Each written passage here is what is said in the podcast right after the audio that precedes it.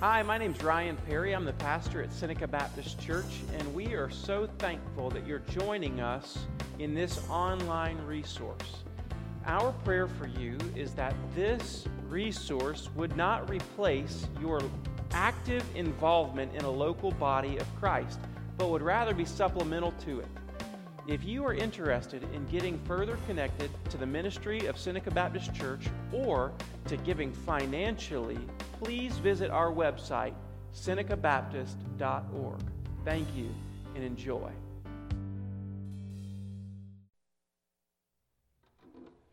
All right. If you'd grab your Bible, open it to Exodus chapter 3. If you didn't bring a Bible with you today, that's okay. There's a hardback black one in the pew rack in front of you. And um, so open that up. Second book of the Bible, Genesis, Exodus. And then the third chapter. Also, if you don't own a Bible, uh, please do us a favor. You're more than welcome to take that Bible. It's our gift to you. We want everybody to have a Bible. And if that one's not your color and you want a different one, I promise if you come to me and ask me for a Bible, I'll buy you one. Uh, I make that promise to you. I believe that everybody should have God's Word available to them, and we want you to read it. Uh, let the Word get in you as you get in the Word. All right? You with me? Exodus chapter 3, verses 1 to 6 is where we'll be today. And over the past handful of weeks, we've been in Exodus, I think five weeks thus far. And we've asked a question of the Bible, of the book of Exodus Who am I? Who am I? And so we looked at Exodus chapter 1 through chapter 3 so far and answered the question, Who am I? Week 1, we talked about that I am a part of God's people.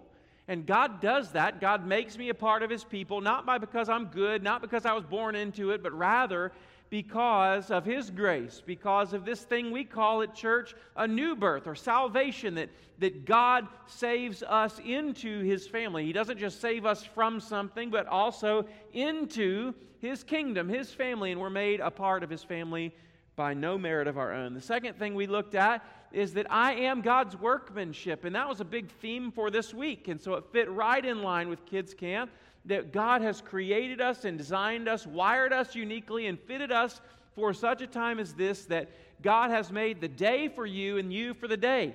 And that if we ever understood that He has made the day for you and you for the day, that we would live in this world as dangerous weapons in God's arsenal, and we would, Satan would hate it when our feet hit the floor every morning. He would hate it. He would go, Oh no, they're awake again. Oh no, Seneca Baptist has left the building. Look out. And we just believe that God so lives inside each one of us that He could do that as if we lived in His identity. We talked about how uh, what God has put in us is sometimes buried by our past, our shame, our guilt, the things that we've experienced, our, our, the difficulties and trials and tribulations of life. That, that if we don't deal with our past, if we don't bury our past, our past will end up burying us. And, and, so we just talked through this over the last few weeks how God drew, drew Moses out of Egypt into the wilderness to draw Moses into his very heart. And last week, how God sought out Moses that he might send out Moses. And so we are sought out, that God is coming for each one of us. And I just want you to know here whether you have been uh, a member of God's family a long time, uh, you didn't become a part of that family because you acted first. God acted first. God came for you like a lost sheep. He sought you out. And He did it in such a way to send you out. Today, if you're not a part of God's family yet, you have never trusted Jesus Christ as your Lord and Savior, you are here today by no accident. And God, right now, if you're not a Christian, if you've never trusted Jesus, make no mistake, God is seeking you today. And if you feel a little uncomfortable, even being in this place, that, that uncomfortableness comes from the very thing that we're going to talk about today. And so we're going to ask the question, begin asking the question over the next few weeks who is God? And so this is what the book of Exodus is doing for us. Who am I? Who is God and who are we? How do we exist as a, the people of God? So, who am I? We addressed those in the last five weeks. You can listen to those sermons online at our, on our website or Facebook or whatever. But now we're addressing the question who is God? And the first thing that we learn about God in the book of Exodus comes out of chapter 3, verses 1 through 6. Let's read it together. Uh, Jordan did a great job reading that scripture. I'm very thankful for you. She said, she read, Now Moses was keeping the flock of his father in law, Jethro, the priest of Midian, and he led his flock to the west side of the wilderness and came to Horeb, the mountain of God. And the angel of the Lord, and we talked about this a little last week, this is not just an angel, but this is in fact God. And how do we know this is God? Now, if you keep reading, it says the angel of the Lord appeared to him in, the, in a flame of fire out of the midst of a bush. He looked, and behold, the bush was burning, yet it was not consumed. Moses said, I will turn aside to see this great sight, why the bush is not burned. And then it says, verse 4, two reasons why we know uh, th- this is God. The first one is in verse 4. When the Lord saw that he turned aside to see, God called to him out of the bush. So the angel of the Lord in the, in the bush is God in the bush. Okay? And then it keeps on reading Moses, Moses, and he said to him, Here I am. Then he said, Do not come near. Take your shoes off your feet, for the place on which you're standing is holy ground. Now, if this was an angel, does an angel have the kind of holiness that would make the ground around him holy? No. Only God has the ability to transfer holiness into something. And we're going to see that today. He does not just have the ability to transfer his holiness into a place like he did here. But God has the ability to transfer His holiness into a people like you and me. So that's what we're looking at today. Who is God? The first question that we want to ask and we want to answer today God is holy. God is holy. So holy, verse 6 says, He said, I am the God of your father, the God of Abraham, the God of Isaac, and the God of Jacob. And Moses hid his face, for he was afraid. So, Somebody said, A.W. Tozer said, what comes into your minds when we think about God is the most important thing about us. In other words, A.W. Tozer intends to say, what we think about God is really defining about us and how we live. It is one of the most important things about us. And if you ask 100 people what they think about God, you're going to get at least 100 answers especially in the world in which we live. But the Bible clearly reveals who God is, and one of the ways that He is revealed is holy. And so A.W. Tozer continues, he says, Worship is pure or base as the worshiper entertains high or low thoughts about God. And, and can I just tell you, people, there's never been a time in our lives, church family, where we need to have higher thoughts about God than today. Okay?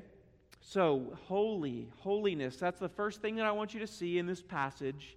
Look at verse 4.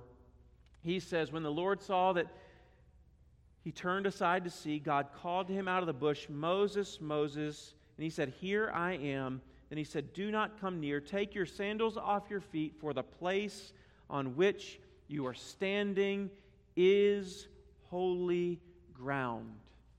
So, what do we mean when we say the idea of holy? God is holy. What does that mean? Does, what does that mean? Uh, it means two things. We sang this in the song just a minute ago perfect in power, love, and purity. So, the first thing I want you to see is he's perfect in character and in nature. Perfect in character and nature. Now, there's no flaws in him. There's no sin in God. There are no shortcomings in God. God has nothing that he's trying to better himself in.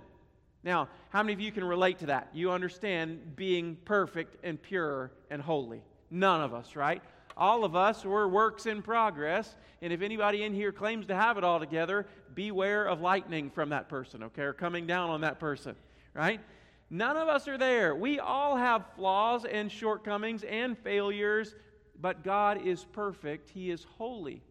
So that leads us to the second point that God being holy means to be set apart to be set apart. That means set apart from everything else in all creation, that there is nothing or no one like God. There's nothing like Him. There's no one like Him. He is set apart from all other creation. He is completely other than, And I can't remember who I read this week said his holiness is alien holiness because it is out of this world kind of holy. It's alien holiness. Now, let me put that uh, together for us. Uh, many of you, when you were growing up, you had regular clothes and then you had Sunday clothes. How many of you are out there? Yeah, regular clothes, Sunday clothes. Now, could you wear Sunday clothes any other day other than Sunday? No. It doesn't matter how much you wanted to play in your Sunday shoes because you loved them, you couldn't because they were holy. What I mean is they were set apart for a specific purpose. They were set apart from all the rest. Now, at our house, we have, we have uh, regular shoes and we've got Miles play shoes. Miles says, Dad, can I wear these shoes? And I say, Miles, buddy, nobody wants to see those flip flops. Nobody does. They're set apart for an entirely different purpose. We love those flip flops, but they have seen their better day, haven't they, Miles? He says, No. Okay. So, when the Bible talks about God's holiness, there are a few verses that really resonate with me when we talk about God's holiness. One is in Isaiah chapter 6, and we mentioned this verse last weekend. Isaiah chapter 6, Isaiah is brought into God's very presence and there are angels around the throne of God, and he sees the throne before him, and he says this The angels, one called to another and said, Holy, holy, holy is the Lord of hosts. The whole earth is filled with his what? Glory. And then in Revelation chapter 4, so we've got the Old Testament, we've got the New Testament. We've got a prophet in the Old, and John the Apostle in the New sees a vision of heaven. And it says, And there were four living creatures surrounding the throne. Each of them with six wings, or full of eyes all around and within. And day and night they never cease to say, Say it with me Holy, holy, holy is the Lord Almighty who was and is and is to come. See, when the Bible reveals that God is holy, it doesn't just say that He's holy, but it says that He's holy, holy, holy.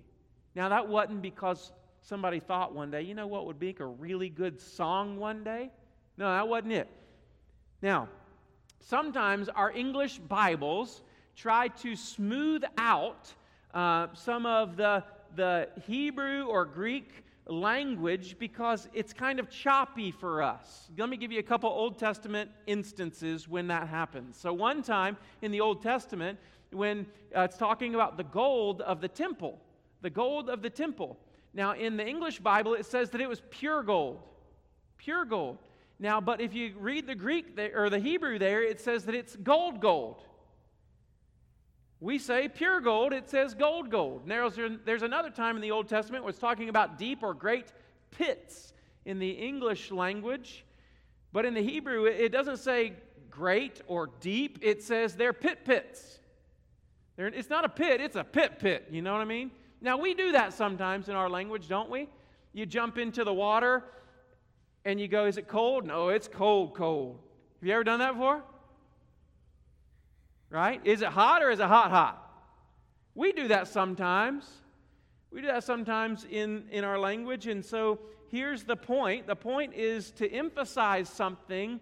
The Bible, the author, God Himself, is repeating it for us. So to emphasize it, gold, gold means pure gold. Pit, pit means great or deep pit, right? And hot, hot means real hot, right? So what, what's God trying to communicate with us here? It's not just that he's holy, and it's not just that he's holy, holy. But for emphasis, God is saying, when you talk about who I am, I want you to understand I'm not just holy. And I'm not just holy, holy, but I am holy, holy, holy. No other time when talking about God's nature does it describe him with three of the same adjectives. But in these two places, he is not just holy, not just holy, holy, but he is holy, holy, holy is the Lord God Almighty who was and is and is to come. And nothing is like it. The angels in heaven are constantly around the throne, beholding the glory of the Lord. They look upon him day after day, and all they can cry out is, Holy, holy, holy.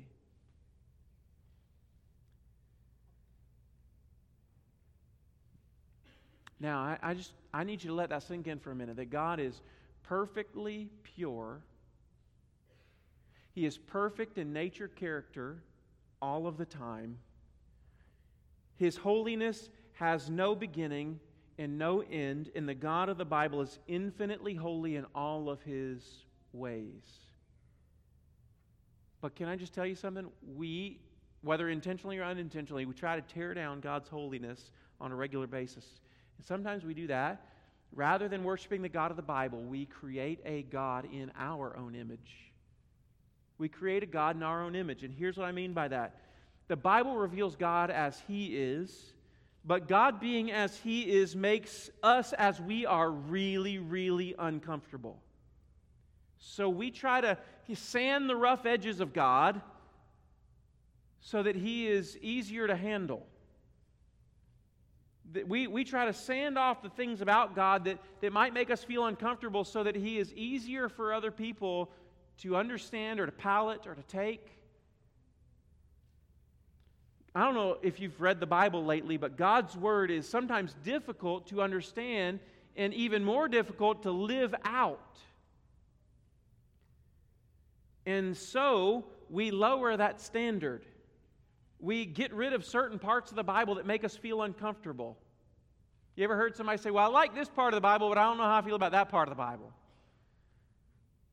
And, and sometimes we get rid of this rule, this commandment, in, because this commandment's easier to live by. I can handle this one, but I don't really like that one. And so we make a God in our own image then, rather than worship Him who is infinitely holy and great. And so he is holy. When we look upon him, he is holy, holy, holy. He is perfect in holiness. And I believe one of the downfalls of, of each one of us, and especially churches, is that we have forgotten or ignored or rejected the sense of God's perfect holiness. So, leads us to this idea that that God's holiness and our humanity have to work together somehow, and we've got to figure out what, is, what does it mean for a human like me to live for and worship and relate to a God who is holy, holy, holy. So, God's holiness and our humanity. So, here's what I want you to see. Okay?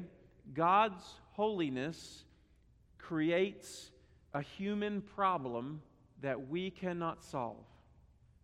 God's holiness creates a problem that we cannot solve. It creates a problem for us that we can't solve. Here's what I mean by that. Anytime someone in the Bible comes in contact with God in His holiness, they realize immediately the depth of their sinfulness. What happens? Look at Exodus chapter 3, verse 6.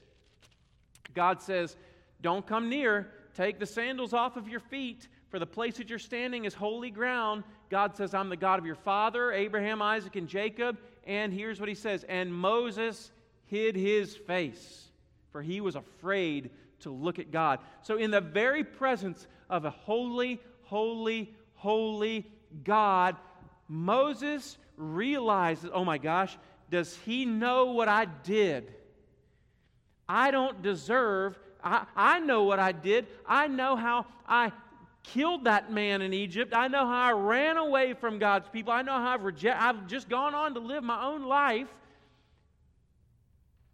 And Moses hid himself from God. He couldn't even look at God.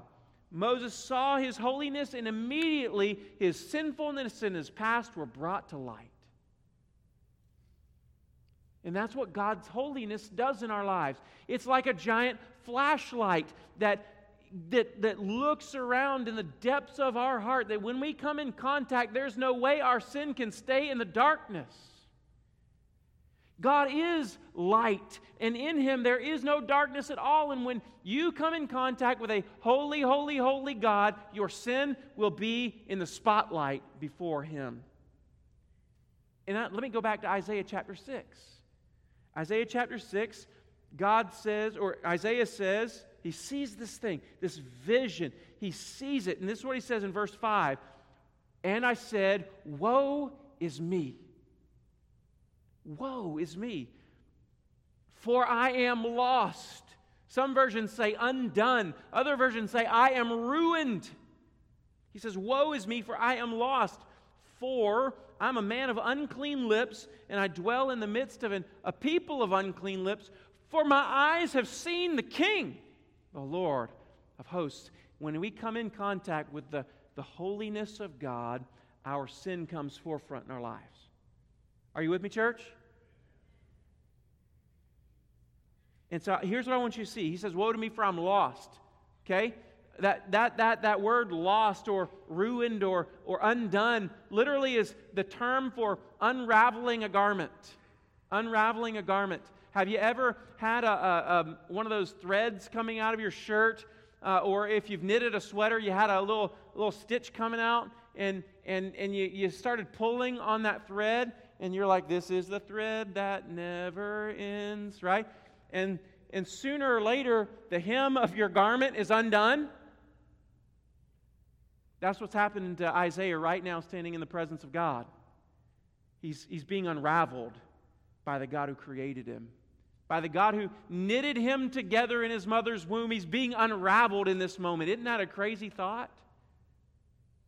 He's being unraveled. And here's what's so cool. He says, I'm a man of unclean lips. What is Isaiah's job description by God? He is a what of God? A prophet. And the prophet says, I'm a man of unclean lips. Prophets speak on behalf of God. And he says, The very thing that I am defined by, the very job description I have, the very thing that I'm most proud of being in my life as a prophet of God, and in the very presence of his holiness, I realize how sinful my mouth is in comparison to him.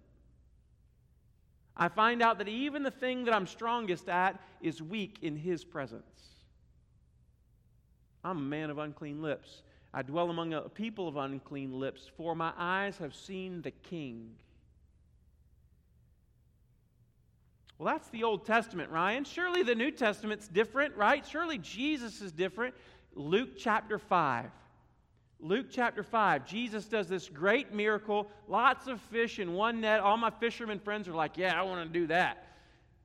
He, all these, these fish in a net, he catches them, and this is what it says about Peter. When Simon Peter saw the miracle, it he fell down at Jesus' knees, saying, Depart from me, for I am a sinful man, O Lord.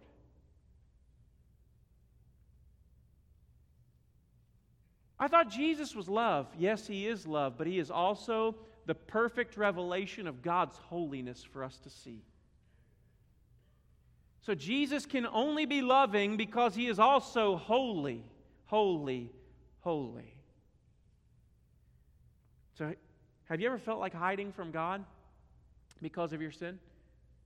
have you ever felt like you are undone, you're lost, your life is being unraveled before the presence of holy God? Have you ever felt that way? Have you ever come to a place where, like Peter, you said, Depart from me, for I'm a, a sinful man, O Lord? Look at me. I want everybody's eyes on me. If you've never felt that way before, it, it could be because you've never come into the presence of a holy God. If you've never felt undone by God's holiness, it's because you've never come into His holiness. If you always feel like you measure up, if you always feel like you're good enough, if you always feel like you can do it, you've never come into God's holy presence. He is holy, and that creates a problem for mankind that we cannot solve. But here's the good news.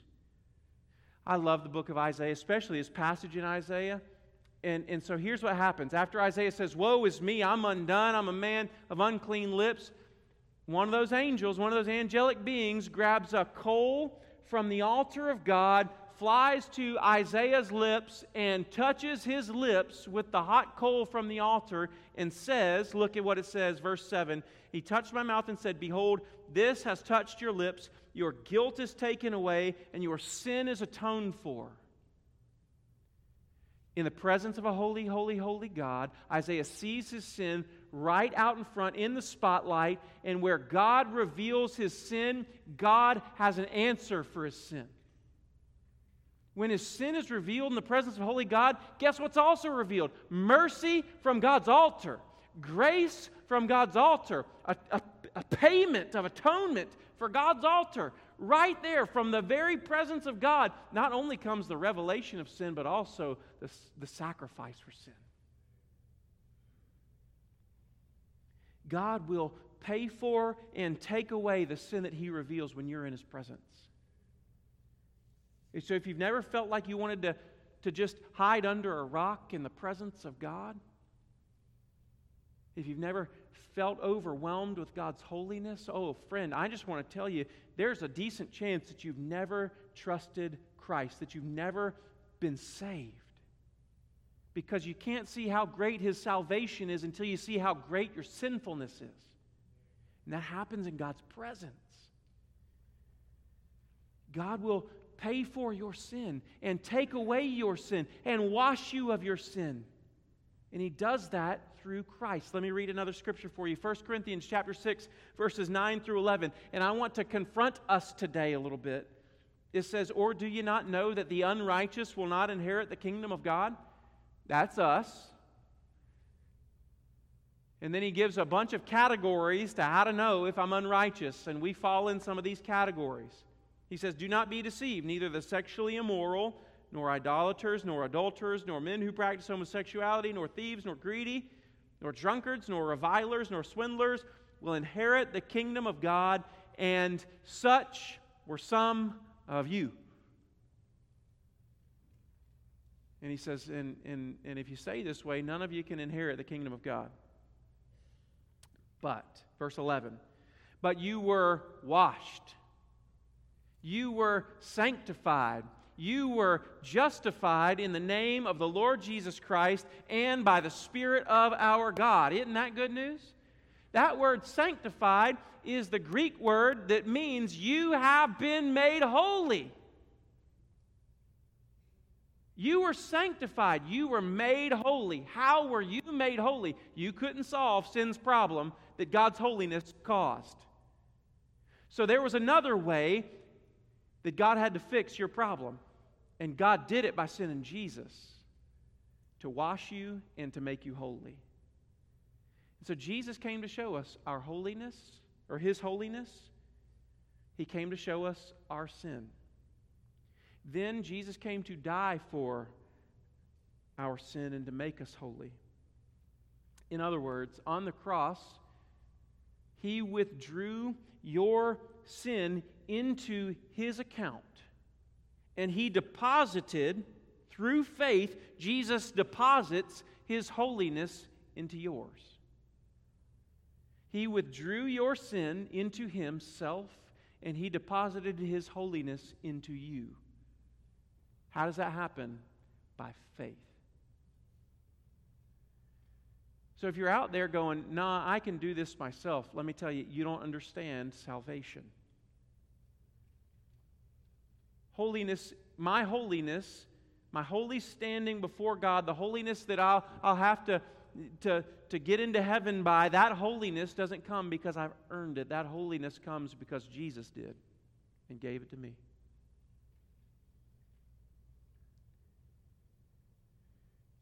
And can I just tell you, this is one reason that we can know that Christianity is true. This is one reason that we can know that Christianity is true because we would not have made up a religion like this that says to you and me, God is huge. He is holy, holy, holy. It makes much of God and it makes little of us. We wouldn't have made that up, would we? We'd have made up a religion where God's little and He's in the background and there's a big, it's us in the forefront. We wouldn't have made up a religion that says you can't save yourself, but God can. We'd not, we would not have made that up. We'd have made up a religion where you can do it. But God gave us the Bible that says you can't. So Jesus did. And if you'll trust Him, He'll deposit His doing, His holiness into your sinful account. And your holiness will be infinite as Jesus holy, holiness is infinite. So it creates a human problem that we can't solve. Secondly, it creates a standard to strive toward. Now, here's, uh, I think, Hebrews chapter 12, verse 14 is up on the screen. It says, Strive for peace with everyone and for the holiness without which no one will be able to see the Lord. Strive for the holiness without which no one will see the Lord. So, you want to see Jesus, you want to see God, you want to be with Him in heaven, it requires holiness. Now, there are two kinds of holiness there's a holy standing, there's a record of holiness, and there's a lifestyle of holiness. And so we need to understand the difference between the record of holiness, my standing before Him, is not based on what I do, it's based on what Jesus did. I can't do it myself. Jesus did it for me. So that holy standing, that holy record, my debt is paid in full, and His holiness is attributed into my account, right? Standing and holy living. So if I ask you, what's your confidence in going to heaven, and you start listing out all the things that you do, you've missed it, friend. You've missed the point. That, that if you're trying to get in heaven based on your own holiness, your holiness will always fall short of God's holy, holy, holiness. But there is a kind of lifestyle holiness that God desires for you and me. So He doesn't save you that you can live however you want, He saves you to be holy. He's made you holy, now live it out. And so there's this seed of holiness that's been planted in you, good soil, and let that seed bear fruit. Live out, I think Paul says it this way in Philippians chapter 2. He says, Work out your salvation with fear and trembling, for it's God who works in you, both to will and to work according to his good pleasure. So work out in your life what God has put into your life. So there is a standard of holiness that God desires his people to live for. Jesus says it this way you know a tree by its fruit. And so, if God has made you a Christian tree, guess what? You're going to bear Christian fruit. If God has made you a holy tree, He's going to produce in you a holy kind of fruit. If God has made you a tree of His Holy Spirit, then He will bear a fruit of the Spirit in you. So, there's a, it creates a standard to strive toward. And last, it, it teaches us about our relationship to the world. I want to go back to Exodus chapter 3, and I, I don't have this, this verse, and I didn't read this verse yet, but in verse 10 it, it says this. Exodus chapter 3, verse 10 says, Come now, Moses, come, I will send you to Pharaoh that you may bring my people, the children of Israel, out of Egypt. God is holy, and God is going God Himself going with Moses into Egypt, into slavery to redeem His people. And that's exactly what He does with Moses. Moses, you have met me on the mountain. I've made you holy, and I want you now to go back into that which I rescued you from, but this time I want you to go as an instrument of my redemption, as an instrument of my salvation Pastor Samuel, sitting right here, he, he has this phrase that just etched in my brain. He always says, The problem is not when the boat is in the water, but the problem is when the water gets in the boat. So he wants, God has so ordained it that you would be in the world, but not filled with the world. That you would, you would relate to the world as someone who is alien to the world. Heaven's your home. His holiness is put inside of you that we would live that out before people.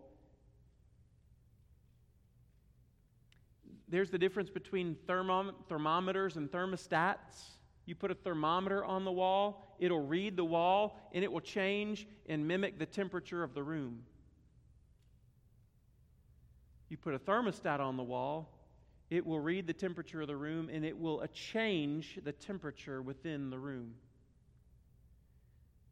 Children, kids camp. God has created you for that. He's not created you to be thermometers, He's created you to be thermostats. He wants you to go and live in the world in such a way that you begin to change the temperature in the room. So he set apart Moses for this special purpose. And in Exodus 3, what we see is God came into the world to reveal himself to the world, to rescue his people from slavery, and to restore his people to right relationship with the Holy God. And Jesus came for the same thing to reveal God to the world, to rescue people out of the world, from the world, and to restore those people back to God. And that's what he wants to do in you and me. R.C. Sproul says it this way He says, God's kingdom will never come where, where his name is not considered holy. God's kingdom will never come where his name is not considered holy, and whether that's in your own heart or your home or our community or our world, God's kingdom will not come where his name is not honored as holy. You want to see a great revival at Seneca Baptist? A revival a revival, a spiritual revival, always comes when a people set themselves to the holiness of God. You want to see revival in your heart? Get a better understanding of God's holiness, and revival will come. God's kingdom will come into you like never before when you see His holiness. So here's my questions for us today that I want you to consider. I believe that there are people in this room who have never trusted Jesus Christ as Lord and Savior. Your confidence and dependence is still on trying to earn your way into the heaven of a holy, holy, holy God. And the Bible says it's impossible. And you'll die trying, and you'll spend an eternity separated from Him because you are trying to do what only God can do. You are trying to make God in your image. So there are some of you today that need to abandon your good works for salvation. You need to abandon your own attempts at personal holiness to try to impress holy, holy, holy God.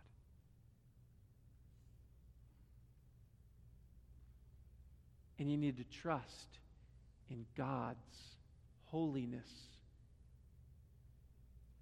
through Jesus deposited into your account. He did that by dying on the cross and raising on the third day. Some of you in this room need to make that decision today.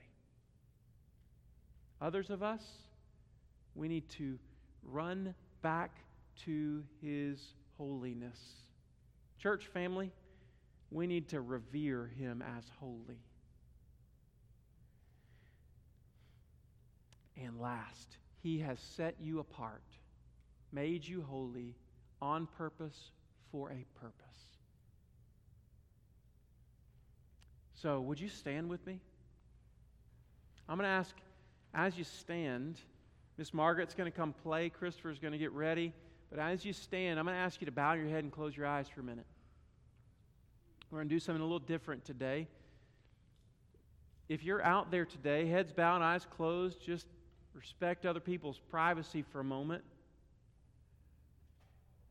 And I want you to get before the presence of holy, holy, holy God. Now, I want to ask you this question.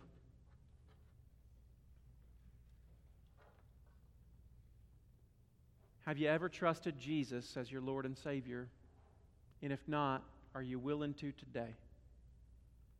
God is seeking you. He is drawing you. Would you heed His calling? If that's you and you feel like God is pounding on your chest, that, that you feel like you just want to hide from His holiness, He wants to save you from that. He's got grace and mercy for that sense of sinfulness. So if you want to trust Jesus today, I'm going to ask you just to slide up a hand and say, Pastor Ryan, I want to trust in Jesus today as my Savior and my Lord. I just want to see you slide up your hand if that's you. I've never done that before.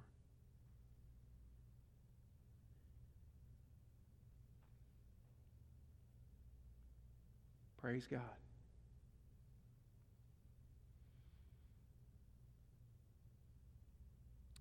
Father, for the rest of us,